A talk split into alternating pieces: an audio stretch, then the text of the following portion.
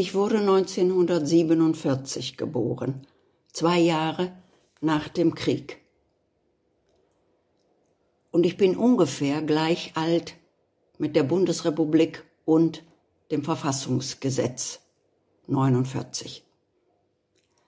Durch sieben Jahrzehnte hindurch habe ich die Entwicklung Deutschlands mit wachen Augen und wachen Ohren und Verstand verfolgt. Meine Kindheit und meine Jugend war klar geprägt von der deutschen Schuld, die mich persönlich zwar nicht betraf, aber natürlich die Generation meiner Eltern und meiner Großeltern. Und infolge der Schuld natürlich die Scham. Als ich als Teenager in den ganz frühen 60ern begann, das westliche Europa zu bereisen, war es immer ein Problem für mich, sagen zu müssen, dass ich Deutsche bin. Denn verständlicherweise begegnete man mir dann mit Zurückhaltung. In den folgenden Jahrzehnten änderte sich das sehr. Nicht zuletzt durch die Umwälzungen der 68er begannen wir als Deutsche uns der Schuld zu stellen. Und wir waren in der Lage, gemeinsam eine Demokratie aufzubauen.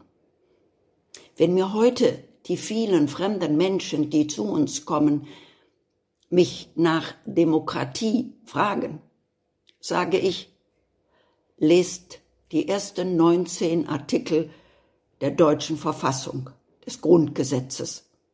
Dann wisst ihr, was eine Demokratie bedeutet, beinhaltet. Es ist ein ganz wunderbarer Text. Und über die Jahrzehnte konnte ich meine Schuld und die damit verbundene Scham hinter mir lassen. Und mehr und mehr erlebte ich im Ausland, dass wenn ich sagte, ich bin Deutsche, man dem nicht mit Zuneigung vielleicht, nein, aber mit Achtung mit Bewunderung gar, in jedem Fall aber positiv begegnete. Und das war für meine Generation eine ganz wunderbare Erfahrung. Das blieb so bis in die frühen 2000er. Da war ich ja immerhin schon deutlich in meinen 50ern.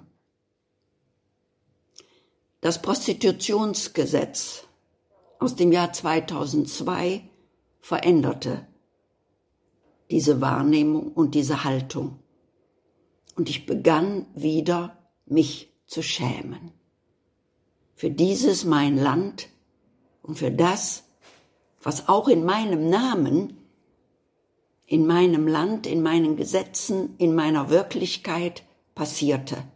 Aber Tausende von Prostituierten die unter übelsten Bedingungen ausgenutzt wurden. Aber inzwischen dachte ich, das müssen, da müssen sich jetzt die jüngeren Frauen drum kümmern, da etwas zu ändern. Aber vor zwei Jahren sitze ich abends in einem Restaurant, eine Geburtstagsfeier, eine Freundin aus dem Schwäbischen hatte mich eingeladen und ich sitze zufällig zusammen mit drei jungen Frauen, die meine Töchter und sogar meine Enkelinnen hätten sein können. Und sie erzählten mir von ihrem Engagement gegen das Prostitutions- und gegen das Prostitutionsschutzgesetz.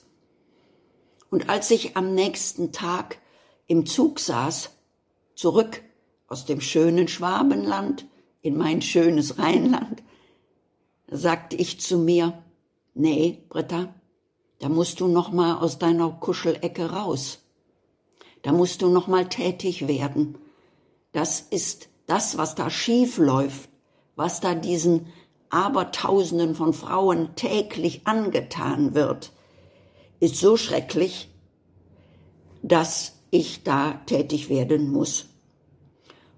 Und so wuchs in mir der Gedanke an unser Bundesverfassungsgericht zu gehen, gerade weil ich so viel von unserer Verfassung halte, weil ich sie für einen so wunderbaren Text halte. Gerade deswegen war für mich von Anfang an klar, das ist der Weg. Dass Prostitution gegen Artikel 1 Grundgesetz die Würde des Menschen ist unantastbar verstößt.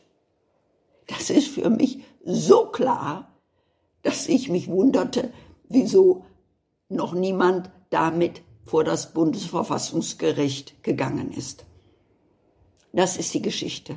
Deswegen bin ich dahin gegangen, habe eine junge Juristin gebeten, für mich, weil es natürlich ein juristischer Weg ist, dahin zu gehen. Und das haben wir nun gemacht. Und, wie ich immer sage, ich bin 75 ich will die Gesetzesänderung noch erleben. Ich will noch erleben, dass diesen Frauen endlich Gerechtigkeit widerfährt. Endlich diese schrecklichen Menschenrechtsverletzungen in meinem Land, in meinem Namen aufhören.